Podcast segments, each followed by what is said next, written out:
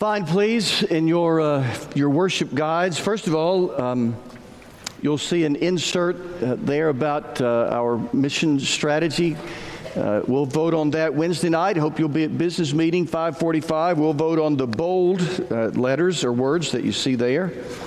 And also in your worship guide, where it says, where, in the sermon place of the sermon, you'll see the two texts for our morning Genesis 16 uh, and then from Psalm 27. So I'll invite you to find that now and um, let me read from Genesis 16 and Psalm 27, and I'll come back to those and tell the stories behind those texts in just a few minutes. From Psalm 27, verses 9 and 10. Your slave is in your hands, Abram said. Do with her whatever you think best. He's speaking to his wife Sarah about her maidservant Hagar. Then Sarai, or became Sarah, be, mistreated Hagar, so Hagar fled from her. Then the angel of the Lord found Hagar near a spring in the desert. From Psalm 27, the words of the psalmist David Do not reject me or forsake me, God my Savior. Though my father and mother forsake me, the Lord will receive me. If you look down below that, you'll see the points we're going to cover this morning, and I'd encourage you to follow along. Uh, God has a family plan, a plan for our families, and God's family plan is that when men and women marry, uh, they are faithful to each other, they love each other, they support each other, they keep their covenant to each other until one of them dies. When a husband and wife decide to have children, God's plan is that they protect those children and provide for those children and love on those children and they don't yell at their children at little league baseball games because they missed a fly ball. They, God's plan is that, that parents model what it means to follow Jesus for their children. God's family plan is that siblings, brothers and sisters, will treat each other kindly and respectfully, both when they're young, when the children are young, and then when they, when they grow old and the, the second parent has died and, and they're settling the estate. They're supposed to treat each other kindly and respectfully then, too.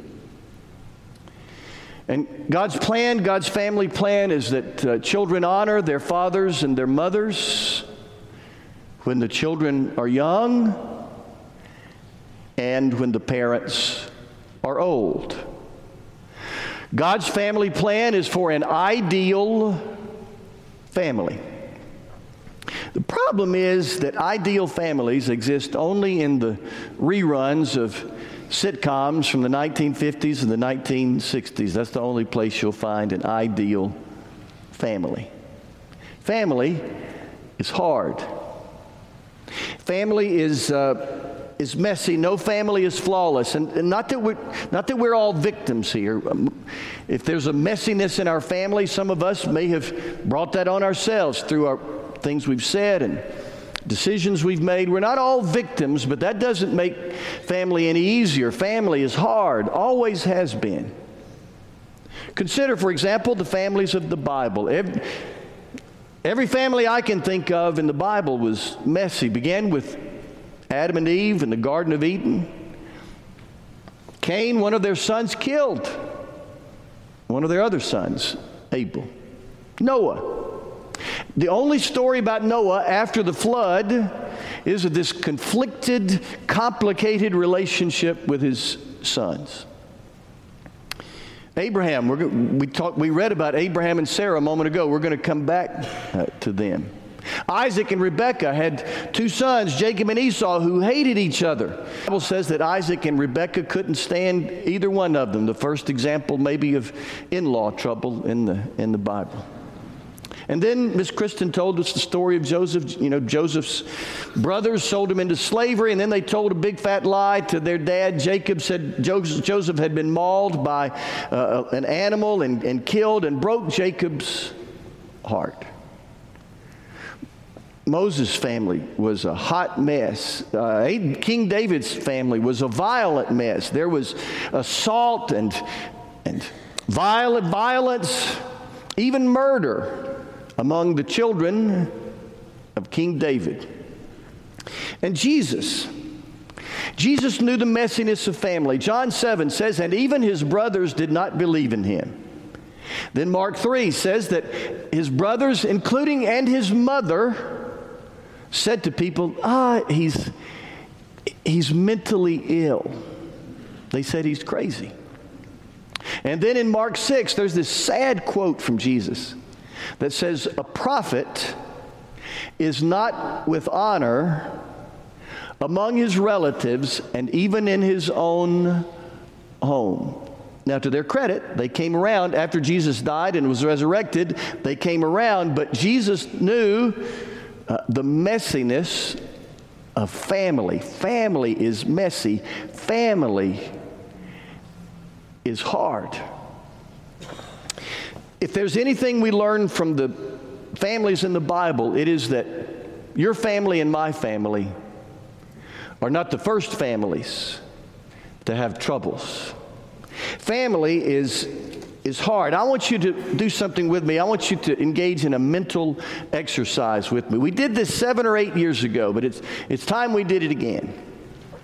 I want you to imagine that all around this room at eye level, we have placed big, those big giant post it notes. You've seen those, right? At the office, you do strategizing and mission statements and all that. So I want you to imagine that all around the room, there are those big giant post it notes stuck up, up on the wall.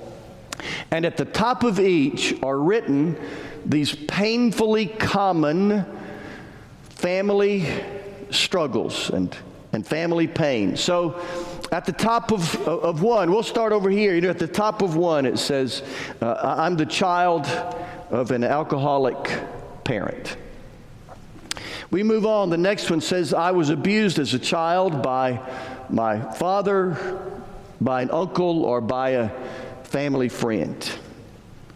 We keep going. The next one says, I was abused by my husband or my boyfriend. We keep going. The next one reads, I bear the pain of my parents' divorce. The next one, I bear the pain of my own divorce. Back near the corner, I, I, my father left us when I was a child. Back here, my, my spouse cheated. Over here, my, my adult child is rebellious and wandering. Over here, my, my adult child uh, is breaking my heart. And all around the walls are those big post it notes with, with all these common, painful family experiences.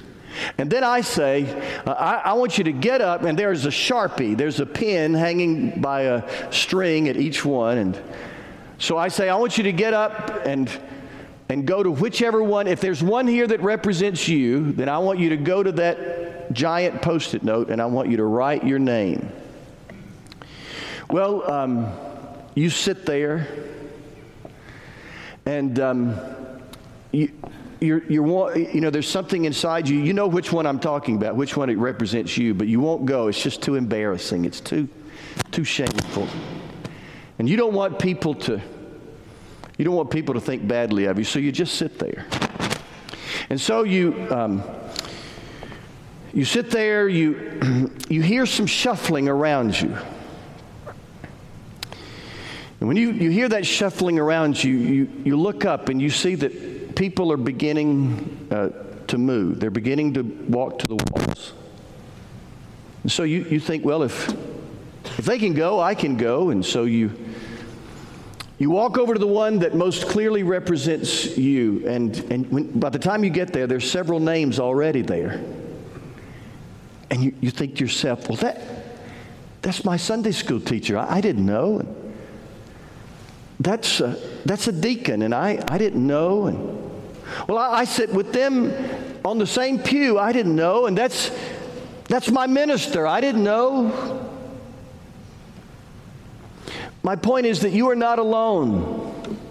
You are not alone in the messiness and the pain of family. And no demographic is immune. All up and down the socioeconomic ladder is family pain. Behind the flaps of the tents at the homeless camp, there's family pain. And behind the, the lovely doors of suburban homes, there's a lot of family pain. Family pain knows no particular demographic. You are not alone. Now, you may be thinking, okay, Travis, um, thank you, Captain Obvious. That's a good, good, good you, you spent 10 minutes telling us what we already know, and that's that family is hard. Well, what, uh, what hope is there? Let me offer some hope. First of all, if your family is, if you bear the pain of family, whatever that is, two weeks from tonight, we're beginning uh, a, a, a, a prayer time at 5 o'clock in the community room. I'm so grateful for Dick and Tammy Steinberg who had this dream and who will facilitate that. No judgment, not judging each other, just supporting each other and praying for each other. In fact, if every the community room, you know, over here uh, near the off the gathering place on the back side of the building, if if everybody shows up who, who, who's experiencing family pain, we'll have to move to the gathering place. There won't be enough room in the community room. Here's another, here's another suggestion. Would you consider becoming an adoptive or foster parent? Your family is imperfect, but it might be a wonderfully healthy family for a child who desperately needs a healthy family. Now, I don't want to over glamorize or romanticize foster care or adoptive care, uh, adoptive families. I, our, our, oldest son Landon and his wife Erin became adoptive parents uh, just a few months ago. Their, their first little boy just was reunited with his mother a few weeks ago, a couple of weeks ago, and it was not a cakewalk. It was not a cakewalk. So I don't want to overly romanticize it, but those whom God calls, He equips. So maybe someone here, and by the way, our church, because you gave so well to the Generations campaign, we gave $100,000 to our One Less ministry, which, is, which means one less kid needing adoptive or, or foster parents. So we, we will help you financially because it's not easy financially. So we will help you. Would you consider being an adoptive or foster parent? Next, make amends where you should and extend grace where you can. Make amends where you should and extend grace where you can. Make amends. We talked about that in when we were talking about the 12 steps. We got to week uh, something and we, we talked about making amends.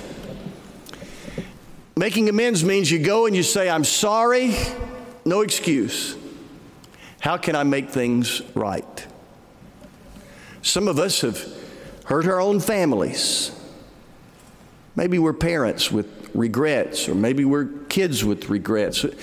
Some of us have hurt our own families, so let's make amends where we should. We go and we say, I'm sorry, and how can I make things right? Let's make amends where we should, and let's extend grace where we can. A.J. Swoboda teaches at uh, Fuller Seminary. He talked about his own dad who left him when A.J. was, was young and when A.J. really needed a father. And A.J.'s been angry all those years and they've been estranged, he and his father, until his grandfather died, when A.J.'s father's father died, and A.J. decided to go to the funeral home. So A.J. stood in the back of the room at the funeral home and he watched his dad at the casket. He watched his dad grieve over his own father. He watched his dad, AJ watched his dad lift the lifeless hand of, of his grandfather and say, I love you. And he saw him weep. And he saw his dad grieve over the loss of his own dad. And A.J. Swoboda said, I think God wanted me to see that. Not to enjoy my father's pain, but to see him as human. After he said, My heart began to soften toward my father. And I went to my father, he said, and I, I hugged him and I told him I loved him. A.J. Swoboda said, I decided to love him for who he is instead of judging him for who he is not. Think about that. Some of the people who hurt you were hurt themselves. Some of the people who modeled family so poorly for you had poor models themselves. Does, that doesn't excuse bad behavior, it does not let them off the hook. But it is true that some of the people who made family, or maybe still make family so hard for you, had hard family themselves. So that doesn't excuse them, maybe it humanizes them. Maybe we can learn, like A.J. Swoboda, to love them for who they are instead of judging them for who they are not. So let's, let's make amends where we should and extend grace where we can. Next, practice wowza. W O W S E. I've talked about this before, it's so important to me. Wowza stands for with or without someone else. With or without someone else. Uh, I got this from Laurie Beth Jones, who wrote the book Jesus CEO, and she got that from Jesus. She spoke of Jesus' family. He, he followed the mission of his father, even though his brothers didn't believe on him in him, John 7, even though in Mark 3 they said he's, he's crazy. Even though Jesus said in Mark 6, I have no honor among my relatives, even in my own home, Jesus followed the promptings of his father with or without his family. And you may have to do that. There's some of you who would give anything for your family to encourage you. You'd give anything for mom or dad or husband or wife to say Attaway. You'd give anything if at least they would stop cutting you down and putting you down. Some of you are saying, Well, Travis, I sure I'd love some encouragement, but I'd settle for not so much discouragement. Somebody here is going to have to follow the promptings of God's Spirit with or without your family. Next, flee abusive behavior. I talked with a young lady years ago who had left an abusive relationship and it was not just the man she loved that was abusing her, it was the family. It was like a system, a, an abusive system. And she said, I love them and I forgive them. I just don't go around them. Pretty good philosophy. You can't let them live in your head, so you have to love them and forgive them, but you don't have to go around. I said it last week, and I'll say it again, I'm sure soon. If you're a woman in an abusive relationship, you, you don't have to stay there. You don't have to stay there in order to be a good wife. You don't have to stay there in order to be a good husband. You are a lovely creation of the Father. You were created to be loved and appreciated and supported. You were not made to be belittled. You surely were not made to be hurt. Flee abusive relationships. Next, choose the courage of family.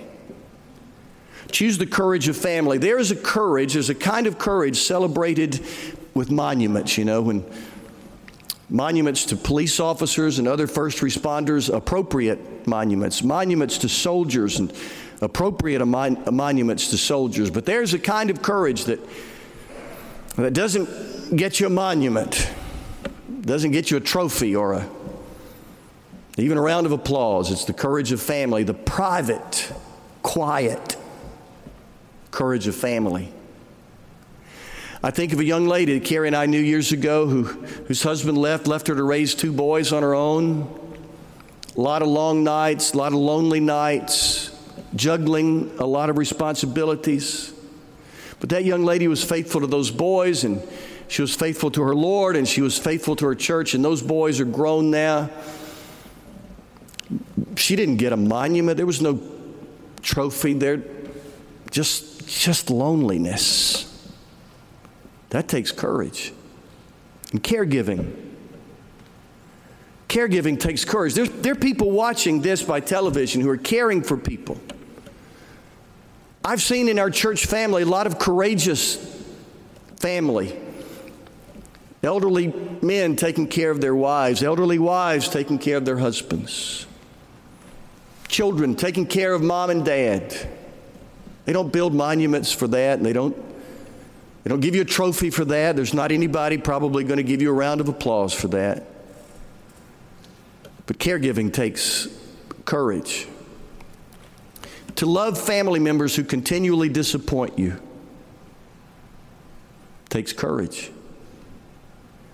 To love people in your family who continually disappoint you takes courage. I'm not talking about enabling bad behavior. I'm not talking about a kind of a, co- a, codependent relationship where we excuse or even enable bad choices, but loving people who continue to disappoint you takes courage.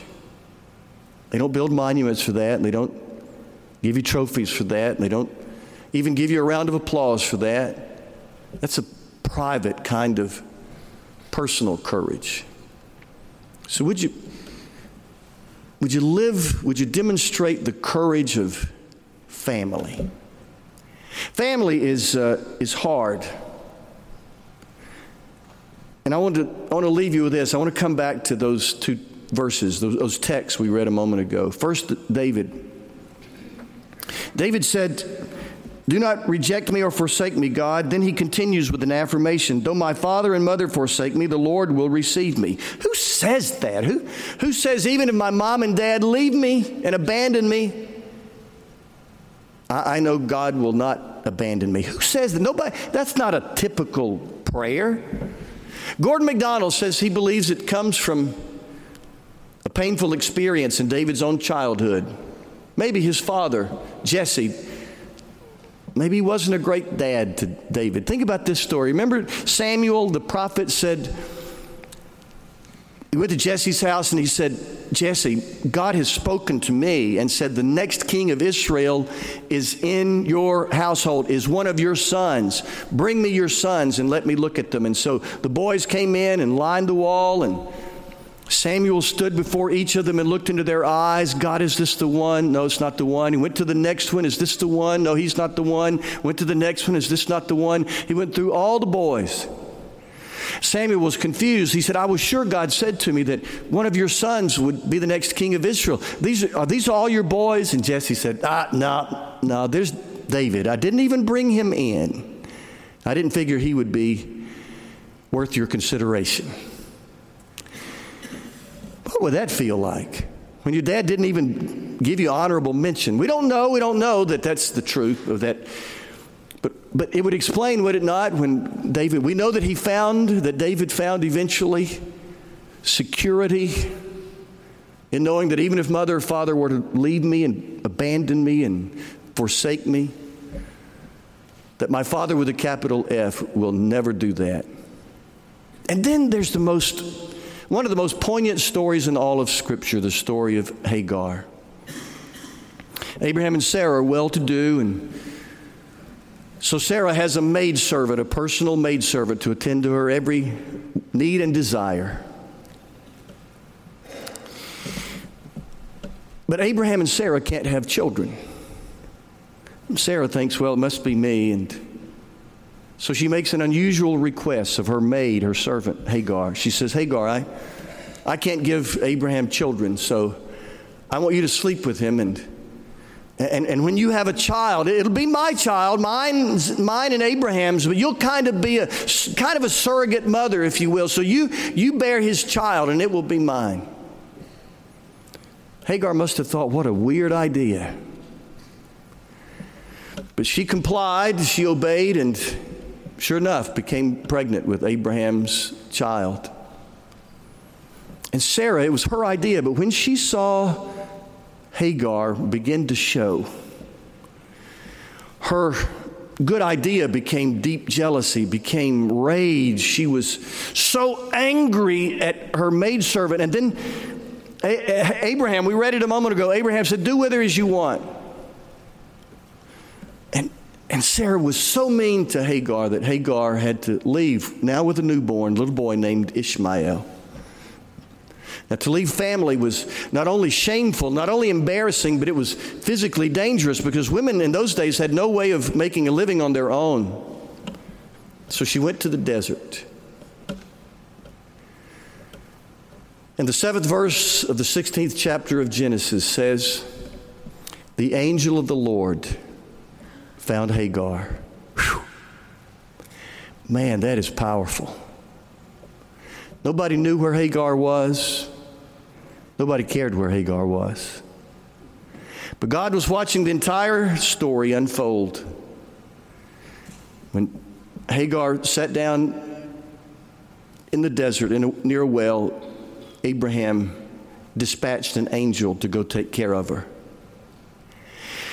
And she named the place Beer Lahai Roi, which means well of the living one who sees me.